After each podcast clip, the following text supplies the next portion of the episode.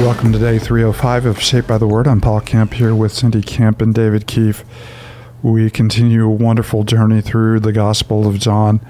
We've inter- been introduced to Jesus as the eternal one, the one who was in the very beginning, who was with God, distinct from God, uh, and who was God of the very same character and the nature.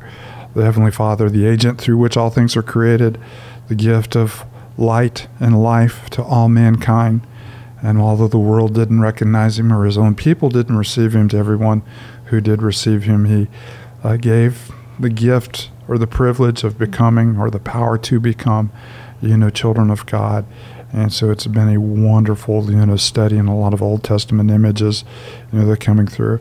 So in uh, chapter two, we talked about, you know, two Jewish institutions that Jesus enters into and, and gives whole new meaning to. One is uh, the wedding feast, in which he brings out a very generous, uh, you know, six large 20 to 30 gallon you know, jars of the very best wine and uh, brings you know to the richest of the celebration of that you know brings newness to the celebration of that you know wedding feast and anticipates the wedding feast that we will have. And of course the cleansing of the temple where John puts it you know at the beginning of his gospel.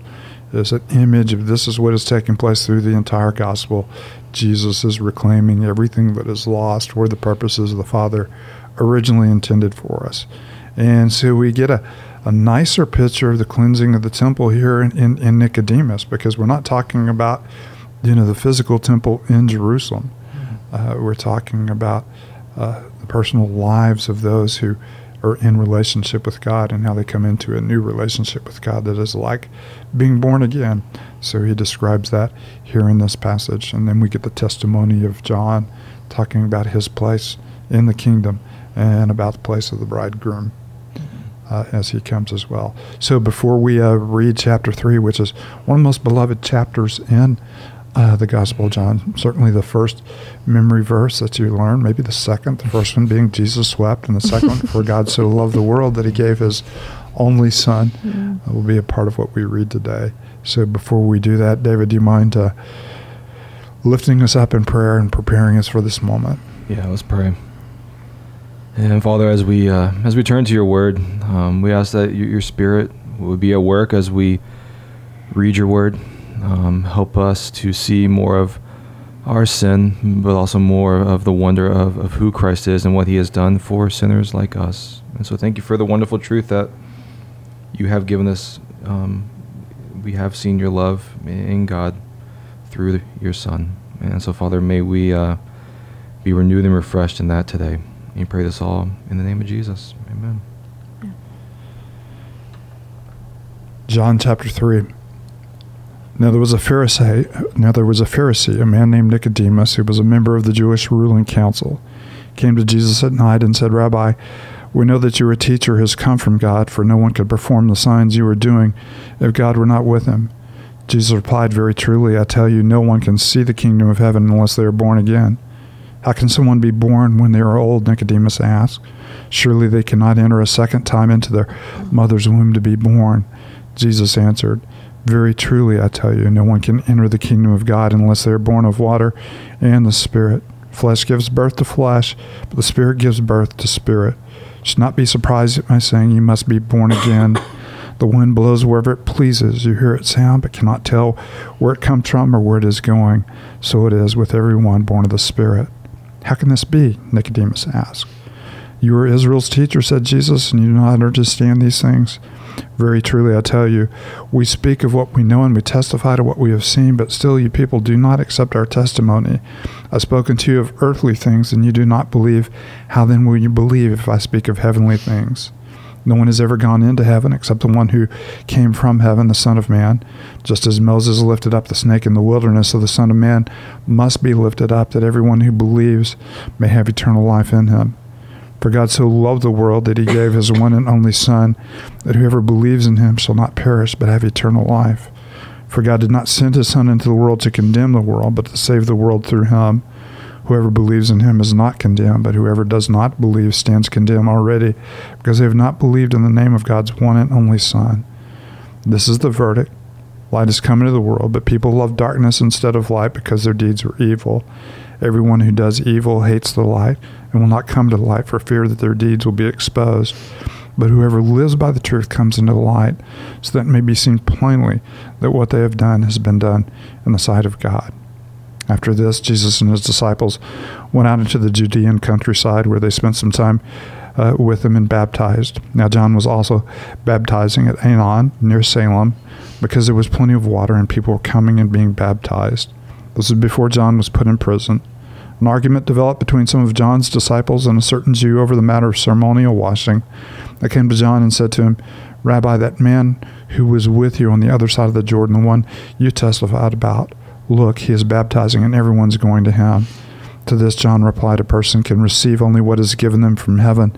You yourselves can testify that I said, I am not the Messiah, but I am sent ahead of him. The bride belongs to the bridegroom. The friend who attends the bridegroom waits and listens for him and is full of joy when he hears a bridegroom's voice. That joy is mine, and it is now complete. He must become greater, I must become less. The one who comes from above is above all. The one who is from earth belongs to the earth and speaks as one from the earth. The one who comes from heaven is above all. He testifies to what he has seen and heard, but no one accepts his testimony. Whoever has accepted it has certified that God is truthful. For the one whom God has sent speaks the words of God. For God gives the Spirit without limit. The Father loves the Son and has placed everything in his hands. Whoever believes in the Son has eternal life, but whoever rejects the Son will not see life, for God's wrath remains on them. Again, you have some um, incredible Old Testament images, you know, being you know filled in this, uh, from the snake that's lifted up into the wilderness mm-hmm. to uh, renewal that comes both by the Spirit and by, you know, water. Uh, to the Son of Man, being the one who has been in the very presence of the Ancients of Days and has received authority uh, to rule and dominion over him. So there's a lot of you know nice images that stand out in here. What are you know some of the things that uh, stick out to you guys as you read this passage? I mean, definitely, as I think we we kind of get introduced to Nicodemus, and he's kind of coming to Jesus at night to, to ask him some questions, and mm-hmm. kind of has a little bravado to him, like, "Hey, you know, we we kind of see you doing these things," and he's kind of acting like he does know who Jesus is and what he's up to, but we see so quickly he he really doesn't know why Jesus is doing what he's doing. And I remember just back in John one, where we're seeing John and the disciples so quickly, kind of understanding who Christ was. Um, we now see the teacher of the law, this guy who probably should have known, really not knowing at all, and, and even being somewhat confused as to what Jesus is saying. And, and so, obviously, just seeing that understanding Christ is is and who He is is that work of the Spirit. No, we, we, can't see yeah, unless we, we are reborn. Yeah, no, we certainly, you know, we certainly, uh, uh, certainly can have a lot of empathy, you know, with Nicodemus. He is coming, you know, to me as you know just a very sympathetic in a character. He is recognizing what you know other teachers of the law are refusing you know to recognize, and we will see him through the progress of the gospel remain true, you know, to his honest you know honest devotion you know to Jesus. Uh, he is you know one who was uh, you know, what would become a disciple mm-hmm. you know of, of, of Christ.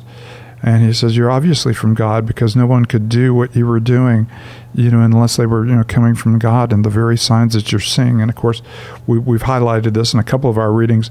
That's the very purpose of the Gospel of John. You know, Jesus performed many signs while he was with the disciples.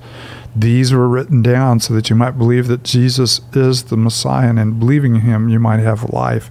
And so here is one who is seeing the signs and who is believing in him mm-hmm. and is inquiring about you know what it means to have life and, and of course there's this wonderful explanation you know of it uh, you know that uh, really there, there, there's so you know so much to it we we kind of focus on the you know the first part of it you know that you must be you must be born again but he's bringing out the Ezekiel images mm-hmm. uh, you know of water cleansing and of spirit renewing uh, you know, that are part of that new birth. And it's experience that you can't just be described as reforming the old. It's, it's completely making old into new.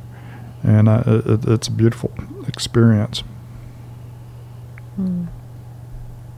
I suppose even um, along the same lines, just as the wind blows wherever it pleases, just there again, we're seeing that reference to wind and spirit and the revi- the reviving, I guess, or I don't know, recreating of you know life to the dry bones, and so we see that again. Uh, too. now, of course, Cindy's going. You know, we're going from Ezekiel 35 to Ezekiel 37. Mhm. You know, there, and, and of course, in both the Hebrew language and the Greek language, so both Old Testament and New Testament have this in common. Uh, the word uh, for spirit uh, can also be the word for wind, and can also be the word for breath. And so you have wonderful images of God creating Adam and breathing into him the breath of life. And any Old Testament reader would have heard spirit there as well. And you have a wind blowing over this valley of dry bones, bringing them to life. Mm-hmm. So you have the renewing aspect, you know, of the of that in Ezekiel 37, you know, which you you you just referred to. And, and of course, for Jesus to use that image, you know, you can also imagine them, you know, sitting under those olive trees, you know, and, and, and talking those ancient olive trees. A few of them are still there in the Garden of Gethsemane from the time that Jesus was there. They're over Mhm. 2,000 years old. And you could just see the leaves blowing. And he said, You know, we, we've always talked in terms of wind and spirit and breath. It's a mystery in its deepest levels, but it does the very work of God in forming and giving life and giving and bringing renewal. Mhm. Yeah, and you gotta love the heart of Jesus as he even speaks to Nicodemus, and uh, Nebuchadnezzar kind of begins pointing him to these Old Testament pictures, Mhm. and then putting himself as kind of the fulfillment, especially for kind of Numbers 21, and as the people would look to the uh, to the bronze snake to be to be healed, he's saying that's actually going to be me, as I'm, I guess, kind of taking speaking of two things. He's raised up literally on the cross, but also will be raised up and exalted, you know, as the Savior. It's always an interesting image as the uh, children of Israel grumbled against God. He allowed, you know, vipers, you know, to, uh, you know, to come in and to, you know, to bite them. But he also provided a provision where they could look at a snake, you know, lift it up. And it, it's kind of a curious image because the, the classic battle is between the seed of woman and the seed of the serpent. Yeah, yeah. And uh, you have it reversed where, you know, the, the seed of the woman is lifted up, but in being lifted up crushes the Mhm. serpent's head and, and performs that final victory and, and those who look to him. And, and of course, there, there's no action on our part other than to look to him in Mhm. faith, the same way that people of Israel looked to the, the bronze serpent, you know, in faith. And you know, one of the things I never really understood reading kind of John three sixteen, just just as a kid and kind of memorizing it and everything, is just obviously it's a radical statement, but even in its in its setting of of it talking about God's love, you know, for the world, you know, Mhm. not just speaking of kind of the people of Israel and this kind of whoever would believe. You know, we're Mhm. really seeing kind of these future things of even when Jesus is talking in Acts one eight and he kind of commissions, you know, his disciples like, You'll be my witnesses in Jerusalem, Judea, Samaria, to the ends of the world. Right. Um, and so love just seeing kind of how this verse really does tie into the biblical narrative. And you also see, obviously, the world here, you know, uh, largely means the people of the world Mhm. uh, and everyone, you know, that God has created, but it also does mean the world. You know, God has a love for all of creation, is restoring all things and making all things new because it is a Mhm. gift that He has given us, you know, for our joy and for His glory in a place that we might experiencing Him. So the work is not, you know, simply a few people coming to know Christ and you know and, and, and having eternal life, but the renewal of all creation through you know life giving you know breath of the of, of the Holy Spirit. And, and of course you have the other you know the other side of that is you know believe in him we have eternal life but to fail to believe in him is to Mhm. to remain in your condemnation and a lot of times you know we would do well just to immediately move into verse 17 for God so loved the world Mhm. that he gave his one and only son that whoever believes in him will not perish but have eternal life. For God did not send his son into the world to condemn the world but to save the world through him. Whoever believes in him is not condemned but whoever does not believe con- stands condemned already because they haven't believed in the name of God's one and only son. Mm. this is the verdict. Light has come into the world. People love darkness instead of light because their deeds were evil we'd rather cover our own sin Mhm. you know, with, with darkness rather than have our sin be exposed and have Him cover it, Mm. uh, you know, through the cross as the Lamb of God, you know, that we were introduced into uh, in the in the very last uh, you know broadcast that we did together. And then, of course, he ends in, in, in verse 16 Whoever believes in the Son has life, but whoever rejects the Son will not see life, for God's wrath remains on him. We Mm-hmm. know we will either know him ultimately as our as our Savior or as our judge. We can receive the judgment that he has placed on Christ on our behalf, or we can receive that judgment in ourselves and stand before him.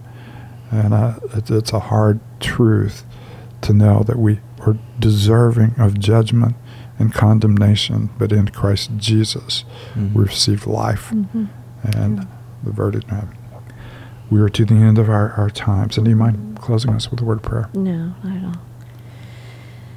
Father, we thank you so much for the gift of these words that we um, hear your incredible love for the world, and that Father, it was not your desire to to want to condemn the world. We've we stand condemned because of our own choices, Father, and just because of our own love of self and love of being our own Savior. And yet, Father, you provided a way through your Son, Jesus Christ. You um, place what should be our condemnation on him and our punishment on him. And so, Father, we thank you that you made this way, that you loved us so much that you gave your Son, and that Christ willingly and lovingly laid down his life. So, Father, we stand in awe of your plan, and we ask that you continue to uh, move in our hearts as we know you better and um, walk with you. In Christ's name we pray. Amen.